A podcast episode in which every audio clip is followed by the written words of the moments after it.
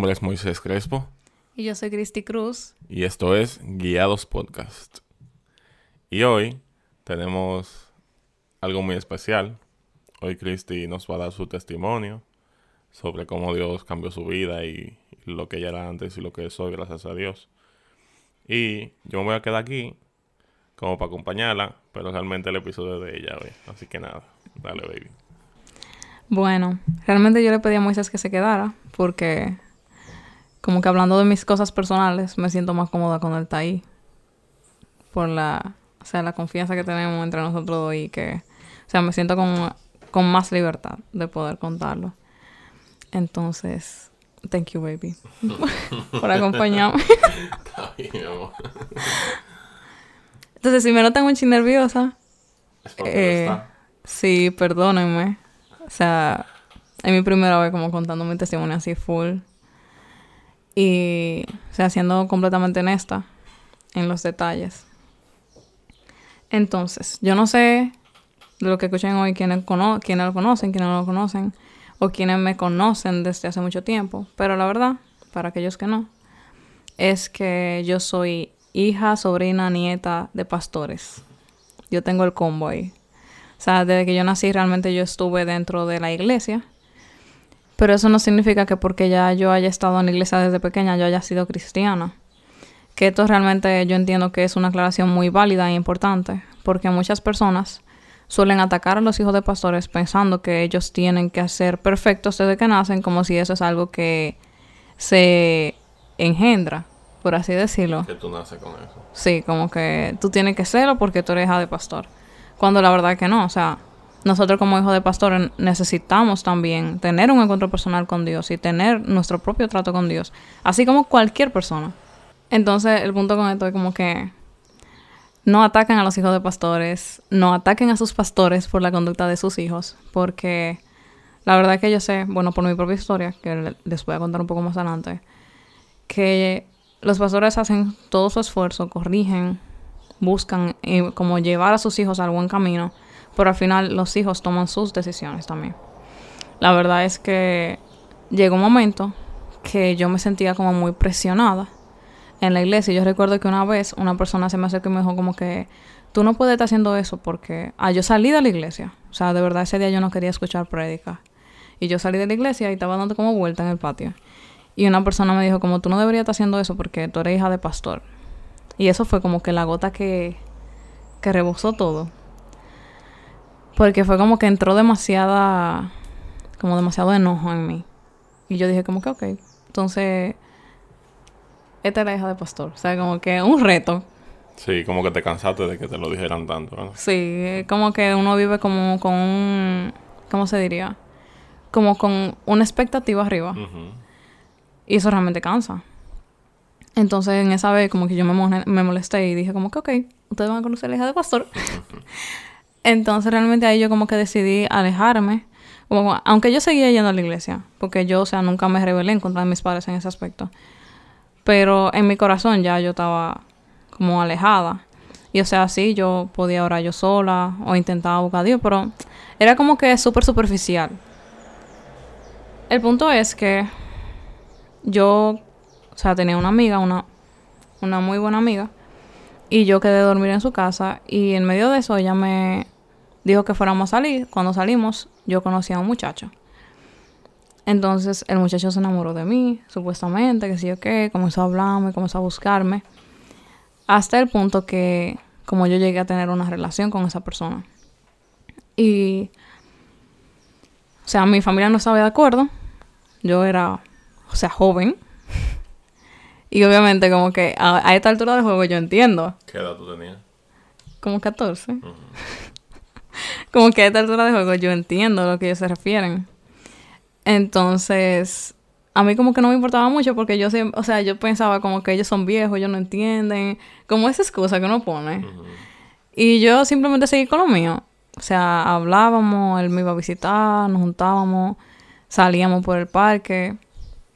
Y el punto fue como que o sea, con el paso del tiempo, yo sentí que él dejó de ser tan intencional en buscarme. Y yo pensaba que yo era la culpable porque mis padres no me, o sea, no me dejaban salir con él. O sea, yo no podía salir con él a otros lugares. A lo del parque porque yo vivo al frente de un parque. Entonces, el punto es como que yo me comencé a sentir así. Yo comencé a pensar como que yo tengo que hacer algo para que él no se vaya, para que él no me deje. Y ahí fue como que la primera vez que yo pensé en escaparme de mi casa para ir a verlo y sorprenderlo la maravillosa idea de yo escaparme para sorprenderlo. El punto fue que yo lo hice. O sea, yo le pregunté su dirección. Y me fui en un taxi y fui a su casa. Él realmente se sorprendió muchísimo. O sea, él se alegró pila de que yo me haya escapado para ir a verlo. Y sus amigos comenzaron a decirle como que, wow, loco, mira, ella se está escapando para verte, que sí, que... Y en vez de eso, hace me sentí como si está mal realmente yo entendía como que eso era lo correcto, porque él y su grupo de amigos lo... Lo aplaudieron. Exacto. Se sintieron como que... O sea, me hicieron sentir como orgullosa de la decisión que yo había tomado. Y poco a poco, eso se fue volviendo un hábito. O sea, yo comencé escapándome como una vez, después dos veces a la semana, tres veces, hasta que yo me escapaba como que todas las veces que yo quisiera a verlo. Y, o sea, obviamente escaparse porque mis padres no se daban cuenta. Y una vez em, estábamos él y yo, realmente no me recuerdo. O sea, como que hay cosas, yo me recuerdo de lo que pasó en sí, pero hay detalles que de verdad yo, gracias a Dios, yo no me recuerdo muy bien. Que él, o sea, literalmente me dijo, como si yo había visto, me preguntó si yo había visto pornografía. Yo le dije que no, o sea, yo nunca... O sea, cuando era niña lo vi, pero como que yo no estaba muy consciente de eso. Él me recomendó una página para ver pornografía. Y yo la vi, pero, o sea, sus intenciones eran obvias. Él quería tener relaciones conmigo. Después de, de varias semanas, nosotros terminamos teniendo relaciones. Y yo recuerdo que la primera vez fue realmente como que horrible. Porque yo me, me, sentí mal. Y, o sea, nosotros no hablamos. Incluso después de ahí fuimos para un coro, la casa de unos amigos. Yo recuerdo que en la casa de los amigos yo me sentía tan mal, yo me, o sea, como que yo me puse a llorar. Y después de ahí yo me fui por mi casa. Pero, o sea, yo como que intentaba borrar o bloquear esos sentimientos que yo estaba teniendo y pensaba como que eso era lo normal, como que se supone que si tú tienes una pareja, entonces lo normal es que tú termines teniendo relaciones con esa, con esa persona. O eso fue la idea que realmente ellos me dieron, me dijeron, o yo normalicé por el grupo de personas con los que yo me juntaba. O sea, en ese grupo era lo normal. O sea, todas las personas que tenían pareja tenían relaciones con su pareja. Y yo no podía venir ahora que yo me sentía mal y que yo no quería. Entonces yo normalicé esa idea y como que sentí que yo, o sea, comencé a decirme a mí misma que yo lo estaba haciendo bien. Y como que pasaron varias veces, pero comenzamos a tener muchos problemas, muchas discusiones. Eh, yo comencé a sentir como que había algo raro en la relación. O sea, de verdad, como que estaba como medio nublado en mi mente. Pero el punto fue que las cosas se fueron desgastando mucho, mucho. Hasta el punto de que, o sea, se armó un lío entre el grupo de amigos y yo. Y del lío que se armó, o sea, toda la culpa me la echaron a mí. O sea, tanto él como los amigos y los padres de él también. Como que toda la carga cayó sobre mí. Y la que quedó mal fui yo. Entonces ahí mis padres se dieron cuenta de que yo me estaba escapando, de las cosas que yo estaba haciendo, de que yo estaba cogiendo dinero para hacer esa clase de cosas. Y realmente mis padres estaban muy, o sea, decepcionados obviamente de mí, se sentían muy mal conmigo. Y la relación con mis padres se deterioró a un nivel como que grandísimo. O sea, yo no podía tener confianza con ellos. Ellos incluso, o sea, me recuerdo que esa fue la primera vez que yo vi a mi papá llorando por las cosas que yo estaba haciendo. Y era como que a mí realmente no me importaba. O sea, yo de verdad sentía que a mí no me importaba lo que ellos estaban sintiendo. Entonces, en el punto que llegó que las cosas cayeron sobre mí, o sea, yo me sentí súper mal porque literalmente yo sentí como si yo le entregué lo más importante de mí o como que la cosa es la... Lo más íntimo, digamos. Exacto. Como que yo entregué por completo a una persona que no le importó en absoluto, que no lo valoró, que, o sea, desde que tuvo la primera oportunidad, bueno, la primera no, porque él me votó antes. o sea, él había terminado conmigo varias él terminó conmigo una vez, después volvimos y después como que volvió, o sea, como de que tuvo la oportunidad volvió a terminar conmigo y yo me sentí como que una basura literal. Yo sentía como que, o sea, horrible. y, o sea, yo estaba sin pareja, sin amigos, con mis padres que estaban súper como que mal conmigo. Que aunque, o sea, ellos obviamente me perdonan y me aman muchísimo, pero estaban heridos conmigo también. Yo caí en depresión. Y, o sea, en ese tiempo yo estaba como que, ¿cómo se diría esto? Cuando tú sabe que Dios existe, pero como que tú dices que tú por tu lado y yo por el mío y toda la cosa también. No sé qué nombre tendrá eso, pero esa era mi situación.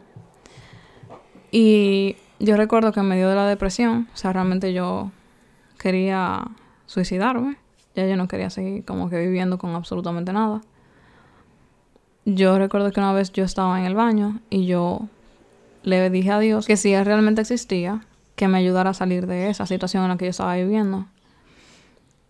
Y esa fue, o sea, como que la primera oración que yo hice conscientemente a Dios. Y una semana después creo que fue que llega Omaira Álvarez a mi vida. O sea, yo hablo muchísimo de ella porque realmente ella es una persona súper importante en mi vida, súper importante en cuanto a lo que Dios... O sea, yo entiendo que ella fue el instrumento que Dios usó para traer restauración y sanidad a mi vida ella comenzó a disipularme, o sea, fue como de una forma súper sutil. Ella vino donde mí, o sea, me llamó, llamó a mi papá, y le dijo como que, que ella se había soñado varias veces conmigo y que ella estaba hablando por mí y que ella quería como hablar conmigo para saber las cosas que estaban pasando.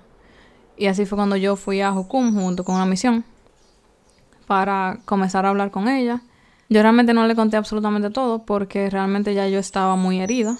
Ya como que confiarse me dificultaba demasiado.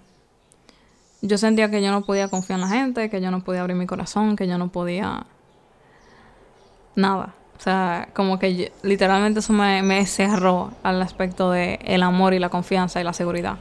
Y, o sea, Omaira comenzó a tratar mucho conmigo en el aspecto de la sanidad, de poder perdonar lo que esa persona me había hecho, lo que el grupo de personas me había hecho, porque no fue solamente el hecho de que ellos, o sea, como que me sacaron del grupo y me echaron la culpa a mí, sino de que el que era mi pareja comenzó a regar muchísimos comentarios acerca de mí. Pero comentarios denigrantes, comentarios horribles, que realmente yo nunca, creo, no, yo creo que yo nunca he dicho los comentarios. Tú nunca me lo dijiste. No, yo nunca, nunca he repetido los comentarios que se dijeron acerca de mí. Porque realmente a mí en ese momento me hicieron mucho daño y me hicieron sentir muy mal. Entonces, ella comenzó como a tratar conmigo en el aspecto de que yo tenía que perdonarlos, que yo tenía que sanar esa vida de mi corazón. Y hubo una vez incluso que, o sea, fue como que yo estaba saliendo de un lugar y él me vio y él me escribió y me dijo como qué linda tú te ves con, eh, con, como con la ropa que yo tenía, pues y eso realmente me asustó porque yo dije como que, como tú sabes la ropa que yo tengo, pues está, como tú sabes dónde yo estoy. Y él comenzó a decirme como que eso no te asusta. Y yo me quedé como que, como así, viejo. Y me repetía lo mismo, como eso no te asusta. Y yo le dije, o sea, yo le seguía diciendo así, como, como así. Y al final, como que él me gritó durísimo y me dijo una mala palabra, como que si eso no te asusta, que si yo qué. Y yo tranqué el teléfono, yo obviamente se lo conté a Mayra, porque yo quería como que pedir justicia por las cosas que habían pasado. Y ella me dijo que no pidiera justicia porque realmente yo había hecho muchas cosas malas también. Y si Dios tenía que hacer justicia con él, también iba a hacer justicia conmigo. Entonces que mejor pidiera por misericordia, que Dios tuviera misericordia de él para que Dios también pudiera tener misericordia conmigo. Entonces, realmente fue un proceso doloroso, en el cual, o sea, sí yo pude perdonarlo a él, pero habían heridas que yo no había tratado conmigo en lo personal. Entonces, como yo les comenté, realmente yo estaba renuente a la idea de Dios y cuando Mayra me estaba discipulando, realmente, ah, perdón, había comenzado la primera escuela de misiones, la primera EDE, que era Dios es el artista. Entonces, allá había muchísimos jóvenes haciendo esa escuela y a mí me sorprendía mucho como que las ganas que tenían esos jóvenes de tener un encuentro con Dios, de cómo ellos hablaban de su relación con Dios y del amor que ellos me expresaban a mí. Como ellos estaban dispuestos a escucharme, estaban dispuestos para prestar atención, para estar conmigo sin aún conocerme. Y Omaira lo que hizo fue como que ella me, me dijo que yo pudiera ir, que yo podía ir cuantas veces yo quisiera, para yo poder comenzar como amistades que fueran, que tuvieran un buen fundamento. Y allá fue cuando yo comencé a... O sea, realmente yo comencé a ir mucho, a compartir mucho con ellos, a ir a actividades con ellos. Y fue cuando yo comencé como que a, a querer ese trato con Dios en mi vida. Y una vez Omar estaba hablando en la oficina conmigo y ella me dijo como que... Como para ir a la iglesia el domingo. Pero con una intención de que ella como consciente, que yo tome mi decisión consciente de, de estar con Dios. Y yo le dije, no, mi, yo realmente no sé. Y ella como que me miró y me dijo, ¿tú sabes qué? Dios no te necesita. Y yo realmente me chocó mucho porque fue como que, oh, es verdad. Eh, ah, pues sí, yo voy para la iglesia. si tú quieres, tú vas. Si no, yo voy a seguir siendo Dios. Sí, como que lo que Dios quiere hacer, Él lo va a hacer. Tú te o tú no te. Al final es tu decisión. Entonces, yo ahí como que acepté y le dije, ah, ok, Omi, yo voy ahí. Entonces... Y fue cuando yo comencé a buscar a Dios. O sea, a querer, a desear tener un encuentro con Dios. Fue cuando yo comencé a orar intencionalmente. Y yo recuerdo que en una ocasión, orando, yo le hice la siguiente oración a Dios. Y recuérdenlo porque realmente es muy importante para años más tarde de mi vida. Yo estaba en la sala de mi casa y yo estaba orando. Y yo dije, Señor, yo estoy dispuesta a dejarlo todo por ti. Como que yo quiero dedicarme a ti, yo estoy dispuesta a dejarlo absolutamente todo por ti. Ok, pasó la oración, ¿verdad?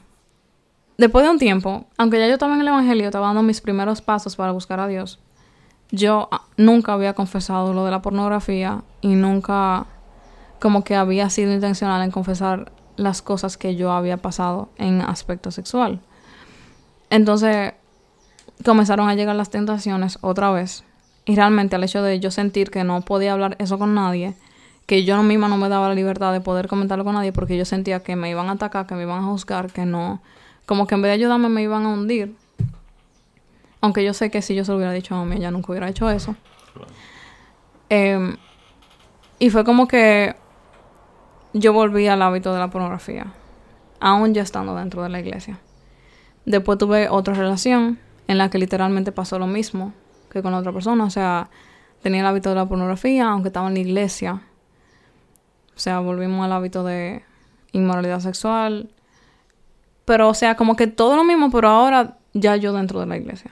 Y ya yo estando dentro del ministerio. Eh, llegó un momento que en esa relación yo realmente me comencé a sentir mal porque ya yo estaba consciente de que, o sea, estamos haciendo esto, a Dios no le gusta. Y como que eso realmente me estaba caer comiendo la mente hasta un punto que ya como que yo terminé con esa relación.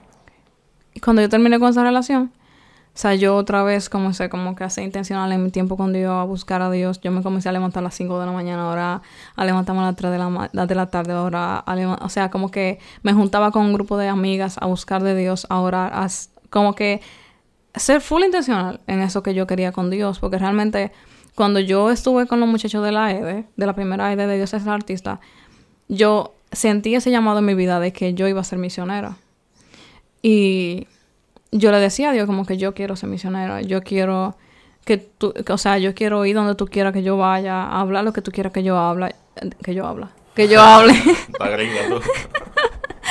que yo hable y como que yo amo ese llamado, yo quiero hacerlo. Y yo comencé a, a soñar con ese llamado y como querer buscar a Dios, conocer a Dios, para yo poder vivir ese llamado. ¿Qué pasa?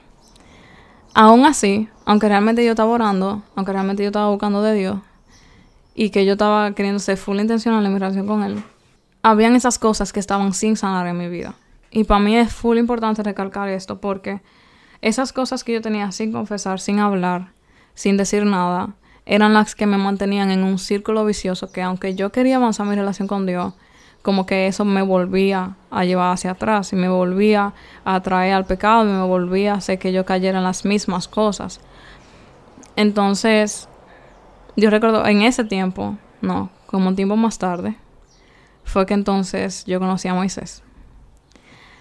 Realmente mi perspectiva del amor había cambiado mucho.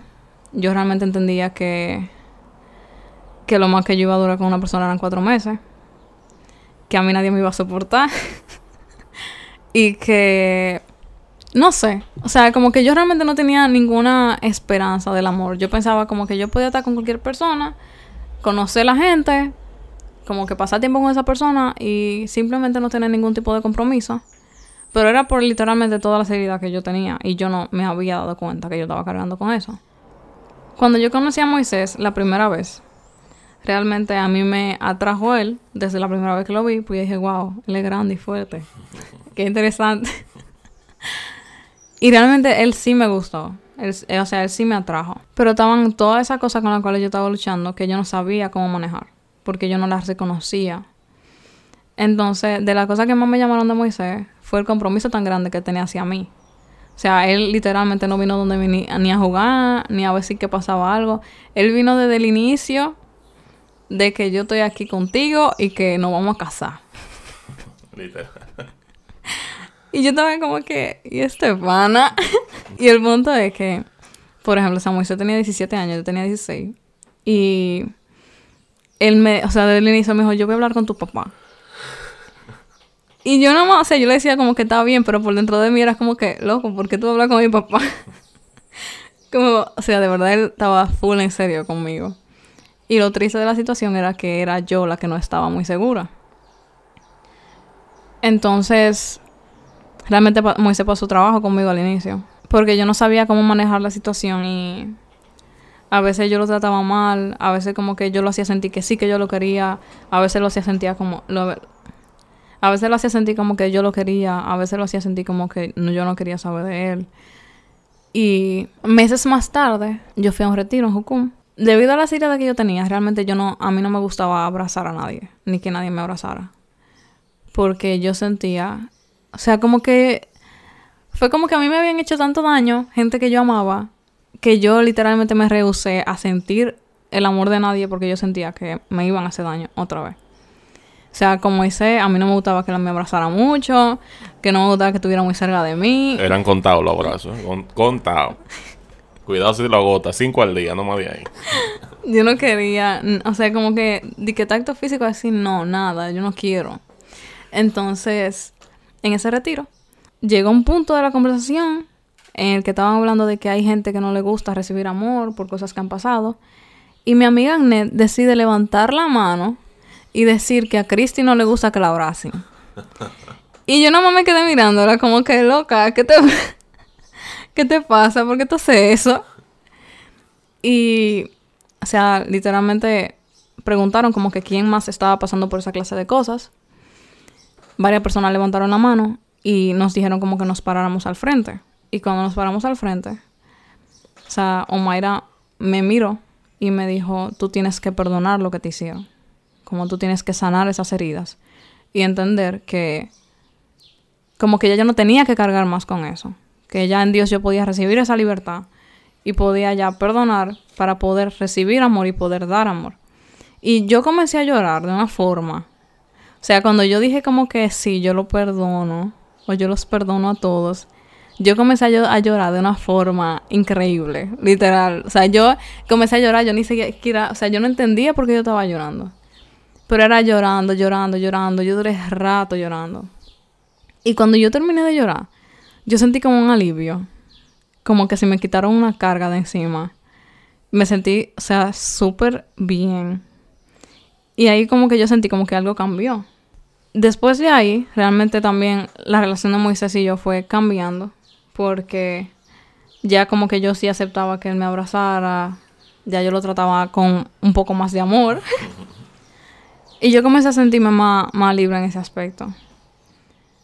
Ya Moisés y yo le habíamos contado que al inicio de la relación nos habíamos dado un tiempo de seis meses de no darnos, no besos para conocernos más, pero era por, realmente mi intención y mi motivación era porque O sea, yo había salido de relaciones que me habían hecho daño, en la cual ya yo había caído en inmoralidad sexual, que estaba luchando con la pornografía. Y yo sentía que Moisés quería la cosa tan en serio conmigo, como yo sentía la relación con Moisés tan diferente, que yo no quería dañar las cosas por volver a lo mismo otra vez. Entonces realmente mi intención de, de que no nos diéramos besos era esa, era el hecho de que yo no quiero volver a lo mismo. O sea, yo no quiero volver a la misma cosa que me marcaron, que me hicieron daño. Yo quiero que sea diferente lo de nosotros dos. Y nosotros lo logramos. Realmente durante ese tiempo, yo recuerdo que yo incluso lo decía a Moisés para ir a orar a las 5 de la mañana. O sea, mi familia, con mis padres, yo iba a orar a las 5 de la mañana. Entonces yo comencé a decirle a Moisés para que fuera con nosotros. Y después los padres de Moisés se unieron y íbamos a orar a las 5 de la mañana. A veces incluso a las 3 de la tarde. Y como que estaba ese, como que ese fluir bien lindo con el Espíritu Santo y la relación con Dios en nuestra relación. O sea, literalmente íbamos incluso a las vigilias de la iglesia, a orar. Como que estaba eso full lindo entre nosotros. ¿Qué pasa? Que yo sigo luchando con cosas que yo no he confesado, que yo no he confesado y que yo no he dicho a nadie y que nadie sabe que yo estoy luchando con esas cosas. Entonces, aunque por un tiempo, gracias a Dios, nosotros pudimos crear como que ese vínculo tan lindo entre nuestra relación y con el Espíritu Santo y orar ir a la iglesia y tratar esas cosas, como que tener esa relación tan cercana con Dios y estar bien con Dios los dos. Llegó un momento en el que volvieron las tentaciones a mi vida. En el que volvieron ya, o sea, volvieron las, la tentación de ver pornografía, la tentación de, de caer. Y yo no sentía, o sea, como que yo no quería hablar de eso con nadie, yo no quería tratar eso con nadie, yo no quería hablar eso con nadie. Porque yo sentía que iba, bueno, lo que ya yo dije, como que simplemente iba a ser juzgada, simplemente iba a ser atacada, que no tenía ningún tipo de sentido yo hablar de esas cosas. Y literalmente la idea de la confesión nunca pasó por mi cabeza, siendo completamente honesta. No es de que yo sabía que tenía que decirlo, realmente yo no sabía que tenía que decirlo. Yo simplemente no sabía cómo yo tenía que manejar con las tentaciones. Yo no tenía idea en absoluto qué yo tenía que hacer. O sea, yo simplemente me sentía como que, wow, yo soy la mujer más pecadora de este mundo.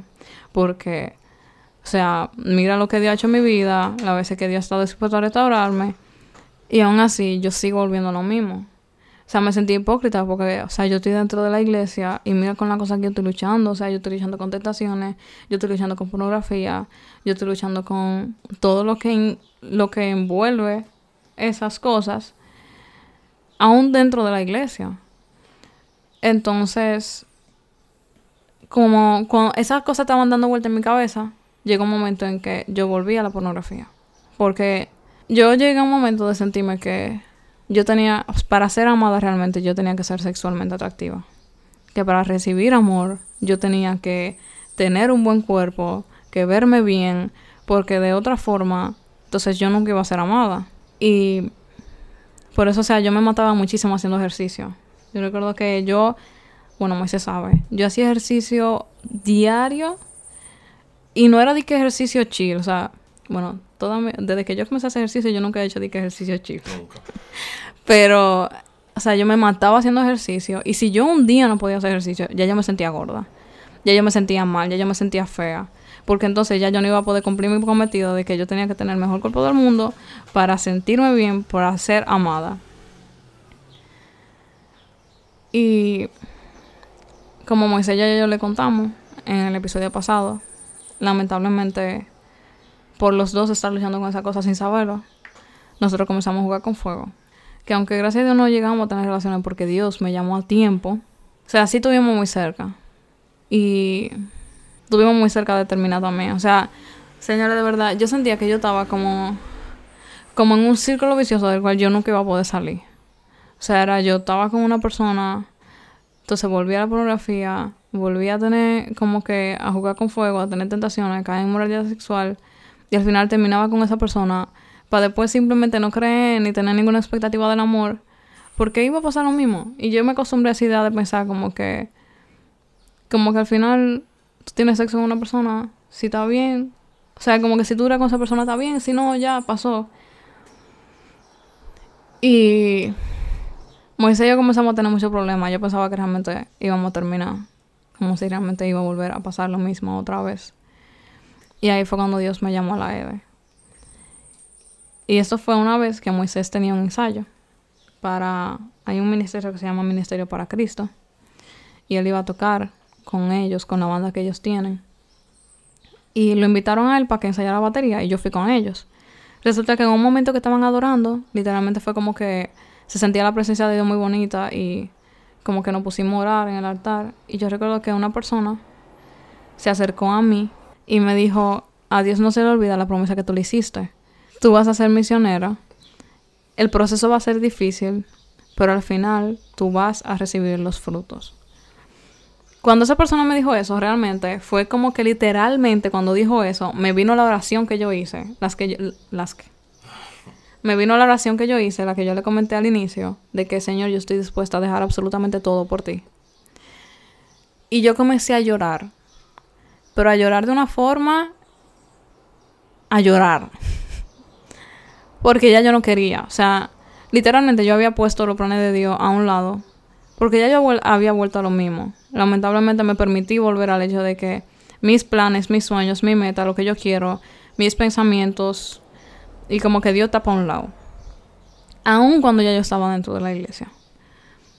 Y Moisés fue el que me, impulsó y me dijo como que Cristi, o sea, como que si Dios te está llamando a la escuela, yo te apoyo, yo voy a estar aquí, como yo no te voy a dejar. Yo pensaba que él, me iba, a él iba a terminar conmigo, porque la escuela de misiones dura seis meses. Y era seis meses, o sea, viviendo allá, sin tener como que ese contacto y esa cosa, porque ya también Moisés y yo estábamos muy dependientes el uno del otro. A un nivel literalmente como que exagerado. Entonces, cuando comenzó la escuela de misiones, fue el 25 de septiembre de 2016, yo recuerdo que Moisés y yo estábamos súper tristes por el hecho de que, o sea, primero íbamos a tener que romper con una dependencia que habíamos formado, literal, porque pasábamos todo el tiempo juntos. Aparte de que habíamos sexualizado nuestra relación, de que, o sea, poner como nuestros deseos por encima de todas las cosas. Y realmente yo no tenía idea de lo que iba a pasar. Y mi escuela de misiones, yo entiendo que fue el mejor llamado de Dios a mi vida. Fue en el tiempo en que Dios decidió mostrarse a mi vida y enseñarme de que yo necesitaba conocerlo, que yo necesitaba depender de Él, que yo necesitaba tener un encuentro personal con él. Y comenzó a romper muchas cosas en mi mente que yo pensaba, o sea, mucho prejuicio que yo tenía acerca de él, mis ideas, o sea, las ideas que yo había fundamentado mal acerca de lo que yo pensaba que yo sabía, lo que yo no sabía que sabía, como que Dios comenzó a rehacer de nuevo todo y a tratar conmigo de una forma muy personal. O sea, Realmente el tiempo no me daría para yo comenzar a explicarles toda la cosa que Dios fue trabajando conmigo y en mi vida. Pero yo sé que una de las cosas que yo estoy más agradecida que Dios comenzó a trabajar en mi vida fue el hecho de mi identidad. Porque yo había puesto mi identidad en, en lo que yo hacía, en lo que yo tenía que mostrar, en lo que yo tenía que parecer, en ser sexualmente atractiva o como que sentir que para yo recibir amor yo tenía que ser de cierta forma. Y literalmente durante ese tiempo Dios comenzó a trabajar todas esas cosas en mi vida. Como que a mostrarme que yo no necesitaba de una persona o de un hombre para poder ser amada. Que yo no necesitaba ser sexualmente atractiva, que yo no necesitaba dar nada, sino que en él ya yo era suficiente, que como la forma en la que él me amaba a pesar de todo lo que yo había hecho y poder conocer su amor de o sea como que su misericordia hacia su vida ah, su misericordia hacia mi vida su amor hacia mi vida a pesar de toda la cosa que yo había hecho y los errores que yo había cometido y esas fueron de las cosas que a mí como que me cambiaron la vida, me cambiaron la perspectiva. Esa fue la vez como que yo pude como perdonarme a mí misma y perdonar lo que como terminar de sanar, terminar de perdonar todas las cosas que me habían hecho. Y la primera vez que yo pude verme a través de cómo Dios me veía, cómo Él me veía a través de sus ojos, cómo Él me veía a través de su palabra, el propósito que Él tenía para conmigo, su llamado para mi vida. Y cuando yo pude verme así fue como que, wow, o sea, de verdad, si tú me ves de esa forma, si yo soy tanto en ti, ya yo no quiero volver atrás. O sea, si ya, como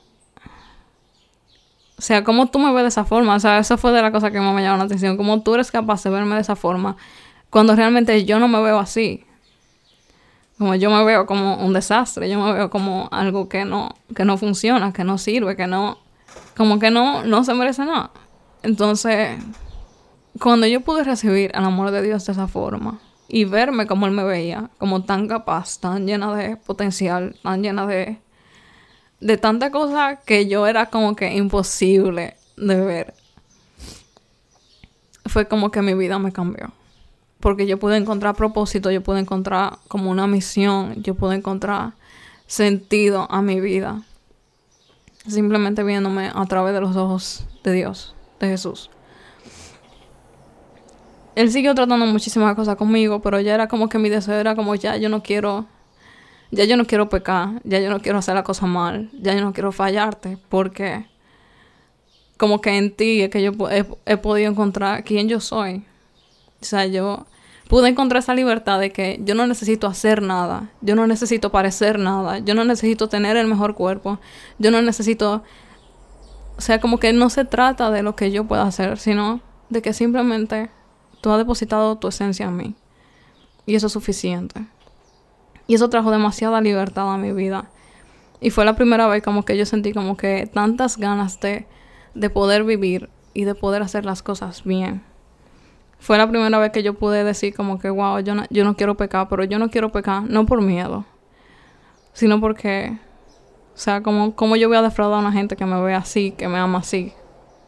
Durante ese tiempo, o sea, mi relación con Dios fue creciendo y creciendo y creciendo hasta un punto en que el Señor me dijo que yo tenía que terminar con Moisés que esa fue de las cosas como que más... O sea, me chocaron muchas cosas en la EDE realmente, porque Dios fue rompiendo muchas estructuras mentales que yo tenía. Y ahí fue como que Dios me dijo, como que Cristi, eh, tú tienes que entregar a tu Isaac. Y me lo dijo mucho a través de mucha gente, de muchas formas diferentes. Y yo estaba negada a eso. Porque yo no entendía la razón. Y yo creo que fue como un mes después que yo cedí a eso que yo pude ceder a la idea de... O sea, yo estaba, estábamos en un tiempo de adoración. Y yo recuerdo que en ese tiempo de adoración yo estaba orando. Y yo le dije al Señor, fue como que se me iluminó la mente. Yo sentí como que fue Dios que me iluminó la mente. Y yo lo que pensé fue como que, wow, yo me estoy negando a ver lo que Dios quiere hacer en mi vida. Por simplemente querer hacer lo que yo quiero. Y yo dije como que, ok, Señor, ya como que yo voy a vivir por fe. Yo voy a vivir por creerte a ti. Y yo voy a depender de ti. Y ahí fue que yo tomé la decisión de que yo iba a terminar con Moisés. Yo llamé a una líder y le dije, ven conmigo. Subimos a la habitación. Y ahí fue cuando yo decidí como que... Porque, o sea, fue como yo decidí vivir por fe. Y lo que yo dije es que yo no voy a obedecer a Dios a media. Yo le dije al Señor, si yo te voy a obedecer, yo te voy a obedecer de verdad desde la raíz. Yo te voy a creer a ti. Si tú me estás diciendo que termine con él es por algo que tú quieres. Entonces yo lo voy a hacer bien. Yo fui con la líder a mi habitación, yo busqué todas las cosas que Moisés me había regalado. Las boté. Eso es lo que Moisés no supera todavía. No. y... O sea, después yo le escribí a Moisés por WhatsApp. Yo sé que fue una mala decisión hacerlo por WhatsApp. y yo le dije como que terminamos realmente yo sentía que si yo le daba alguna respuesta o le decía algo más, como que no, como que no iba a encontrar la forma de terminar con él. Y aunque fue realmente errónea la forma, yo lo hice así, o sea, yo le escribí, le dije terminamos y no volví a hablar con él. Porque yo terminé con él el 13 de febrero y el 16 de febrero nosotros nos íbamos para un viaje misionero. Entonces ya no íbamos a tener celulares, y literalmente, o sea, yo terminé con él y yo no volví a saber de él hasta el día que yo salí de la escuela de misiones. Que yo salí de la escuela de misiones fue el 9 de marzo. Entonces, durante ese tiempo, realmente, cuando yo tomé la decisión de terminar con ese, fue cuando yo pude como acercarme más a Dios. Fue ese momento que antes yo no me había dado, porque yo entendía que para yo estar completa necesitaba tener una persona al lado, que para estar completa necesitaba el amor de una persona, tener pareja. Y fue ese tiempo en el cual yo pude como que dedicarme a Dios. O sea, Señor, yo quiero conocerte a ti, yo quiero estar contigo, yo quiero que tú estés conmigo. Yo oraba de mañana, de tarde, de noche, leía la Biblia, o sea, todo era Dios, Dios, Dios. Y realmente yo entiendo que esa fue una de las mejores experiencias de mi vida, porque fue el chance como fue la primera vez que yo pude entender como que, wow, o sea, yo no necesito un hombre, yo no necesito una pareja, yo no necesito a nadie, yo te necesito a ti. Yo necesito tus palabras, yo necesito tu guianza, yo necesito tu forma de ver la vida. Porque al final, o sea, yo pude encontrar mi plenitud en Dios, yo pude encontrar mi valor en Dios, yo pude encontrar mi esencia en Dios. Y toda la carga de tener que hacer, de tener que ser, de tener que parecer, de tener que tener, se fue.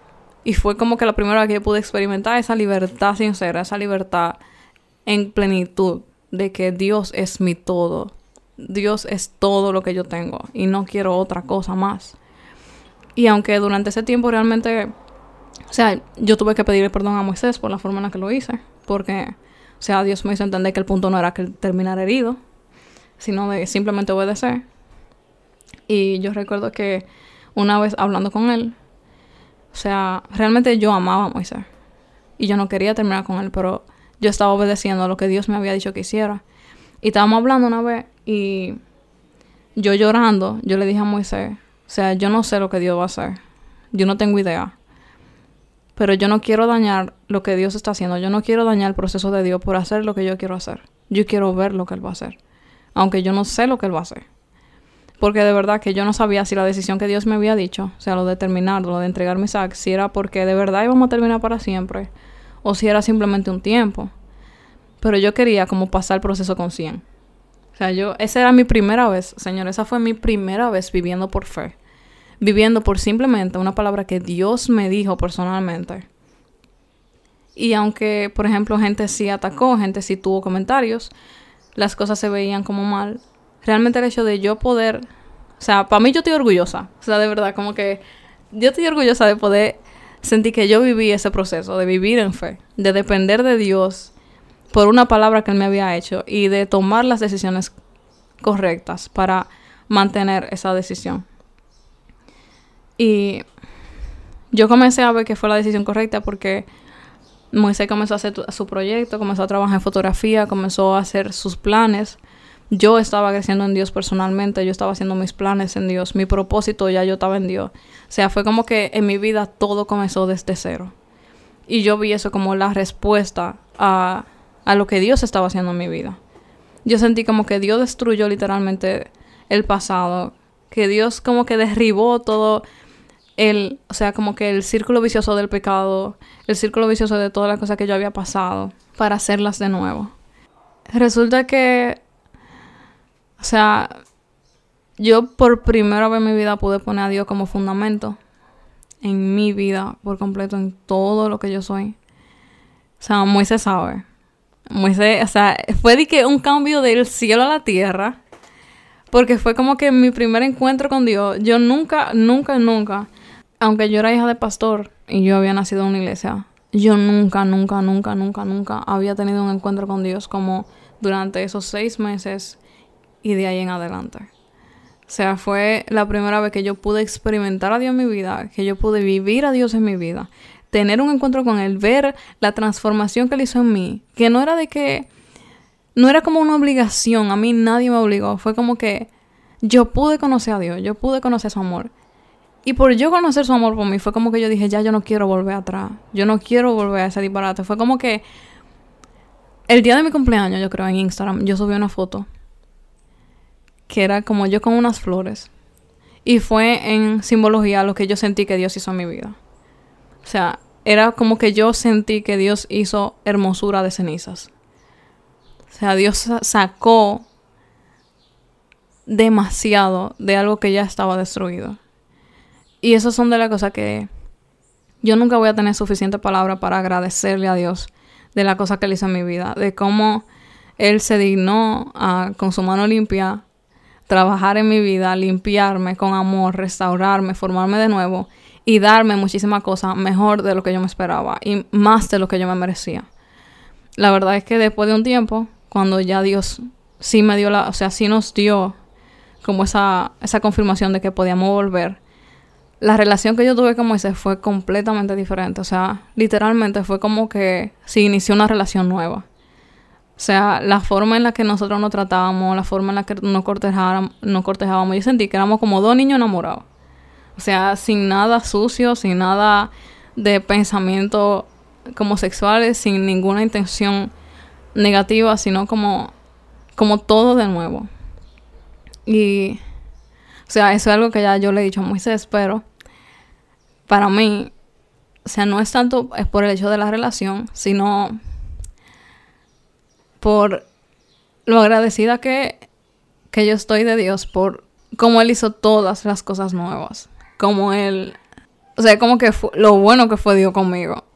Lo misericordioso, lo amoroso, lo, lo grande que fue Él de que, como que en su misericordia, él me limpió, me restauró, pero también como que restauró mi relación y, o sea, me enseñó a vivir en una relación correcta, en una relación que lo agrade a él.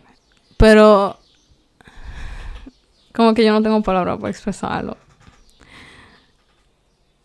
El punto fue que mi vida jamás volvió a ser la misma. O sea, si hoy yo puedo decir que yo nunca más volví a la pornografía, que yo nunca más volví a caer, que Moisés y yo no hemos podido mantener firmes, que yo he podido experimentar el amor de Dios en mi vida, que todo lo que yo soy hoy no es ni siquiera por mí, ni, ni por mi capacidad de hacer la cosa bien, ni porque yo soy la más buena, ni la más perfecta, ni como que al final no se trata absolutamente nada de mí. El error más grande de mi vida sería yo como que decirle a la gente que lo que yo soy hoy fue por mi esfuerzo, por algo que yo hice cuando realmente fue por lo que Dios quiso hacer. Porque simplemente Él es así. Él simplemente se quiere deleitar en transformar la cosa, en hacer las cosas de nuevo, en darnos más de lo que nosotros nos merecemos y glorificarse. Entonces, como que después de que yo conocí a Dios, yo siento que yo estoy viviendo como, como un sueño como que todo mejor de lo que yo me espero, todo mejor de, de lo que yo me merezco. Y no es que yo no diga que no me pasen cosas malas, o que yo no pase tentaciones, o que yo no pase, que yo no cometo errores, o que ya yo soy perfecta, porque no es la verdad. O sea, yo sigo cometiendo errores, yo sigo haciendo cosas mal, yo sigo teniendo que pedir perdón, yo sigo teniendo que confesar y que buscar ayuda. Pero es como que yo puedo vivir en esa relación con Dios, con un Dios personal, con un Dios Padre, que Él conoce mi corazón y que yo puedo ser honesta con Él, honesta con la gente, transparente y depende de Él. Como yo antes pensaba que Dios era como un Dios pila de lejano, como si Él no mataba ahí para ver las cosas que nosotros hacíamos mal y condenarnos y culparnos. Pero cuando yo lo pude conocer en verdad, es como que no, Él, es, él es un amigo que nos va a corregir cuando sea necesario. Él nos va a echar boche cuando sea necesario. Pero Él también nos va a felicitar. Él también se goza cuando hacemos las cosas bien. Él también disfruta con nosotros de buenos momentos y Él se goza en bendecirnos. Entonces, realmente yo siento que no tengo nada más que agregar. ya de verdad, es como que yo estoy demasiado agradecida de Dios, de, de lo que Él ha hecho en mi vida, de lo que Él ha hecho en mi corazón, de que Él restauró mi vida por completo, de que restauró mi relación con mis padres, Él restauró mi relación con mis hermanos, Él restauró la relación con Moisés, Él restauró mi relación con todo el mundo y como que la forma en la que antes se me veía es como que literalmente como que para mí esa Cristi que existía antes ya no existe. Es como que si literalmente yo soy una persona nueva. Y yo sé que él es capaz de hacer eso. Y la motivación de yo compartir mi testimonio es simplemente de que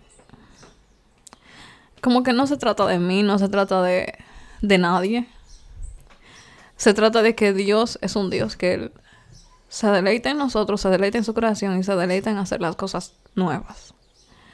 Se deleita en, en hacer cosas hermosas de cenizas, de sanar, de restaurar y de, de cumplir su propósito.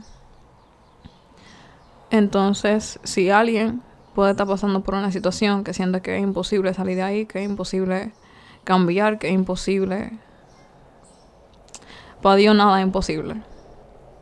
Y a mí me también una de las cosas que, que más me chocó fue que una vez, o sea, Omaida me contó que una vez una persona se acercó a ella y le dijo como que era un caso perdido, trabaja conmigo. Y ella le dijo como que gloria a Dios que es un caso perdido porque la Biblia dice que Él vino a buscar y salvar lo que se había perdido. Entonces, como que para todo el mundo hay esperanza. Como que como yo no le voy a entregar una, mi vida completa a una gente que, que ha hecho tanto por mí. Como yo no le voy a entregar todo lo que yo soy a, a alguien que, sin yo merecerlo, me amó tanto y decidió transformar mi vida por completo y dame mucho más de lo que yo me merecía. Como yo no tengo o sea, como que yo no tengo otra forma mejor que pagarle que no sea darle mi vida completa a él. Y todo lo que yo tengo y todo lo que yo hago y todo lo que yo soy. Si llegaste hasta este punto del podcast, de verdad muchísimas gracias por el apoyo que nos han dado todo este tiempo. Muchísimas gracias por escucharnos. De verdad que para nosotros es una gran bendición poder estar aquí con ustedes y poder hablar con ustedes y contarles nuestras experiencias. Y hoy fue la primera vez que Cristi ha dado como su su testimonio completo, con detalles, eh, cosas que ya no se había atrevido, pero de verdad que su testimonio me llena de satisfacción y de felicidad, porque es como la muestra pura de que Dios puede cambiar todo en tu vida. Ella me ha, me ha contado muchas cosas y me decía como que en ese tiempo eh, su vida era un desastre, ella misma lo define así como un desastre, y como saber cómo ella se ha entregado completamente a Dios, ver cómo ella ha llenado su corazón de la palabra y ha llenado su corazón de la pasión que, habita en ella. De verdad que me llena de, felicidad. De verdad, Cristi es un, testimonio vivo y es una bendición en mi vida total. Es una persona que me llena cada día con bendiciones. Me llena cada día con... Me aporta cada día. Y eso es una muestra simplemente de lo que habita en ella, que es Dios. Así que nada, Gracias de verdad por estar con nosotros. Gracias por escuchar a Cristi hoy. Y saben que pueden seguirnos en nuestras redes sociales. Instagram arroba guiados podcast con underscore o rayita abajo como ustedes prefieren decirle. Y nada, nos veremos la próxima semana.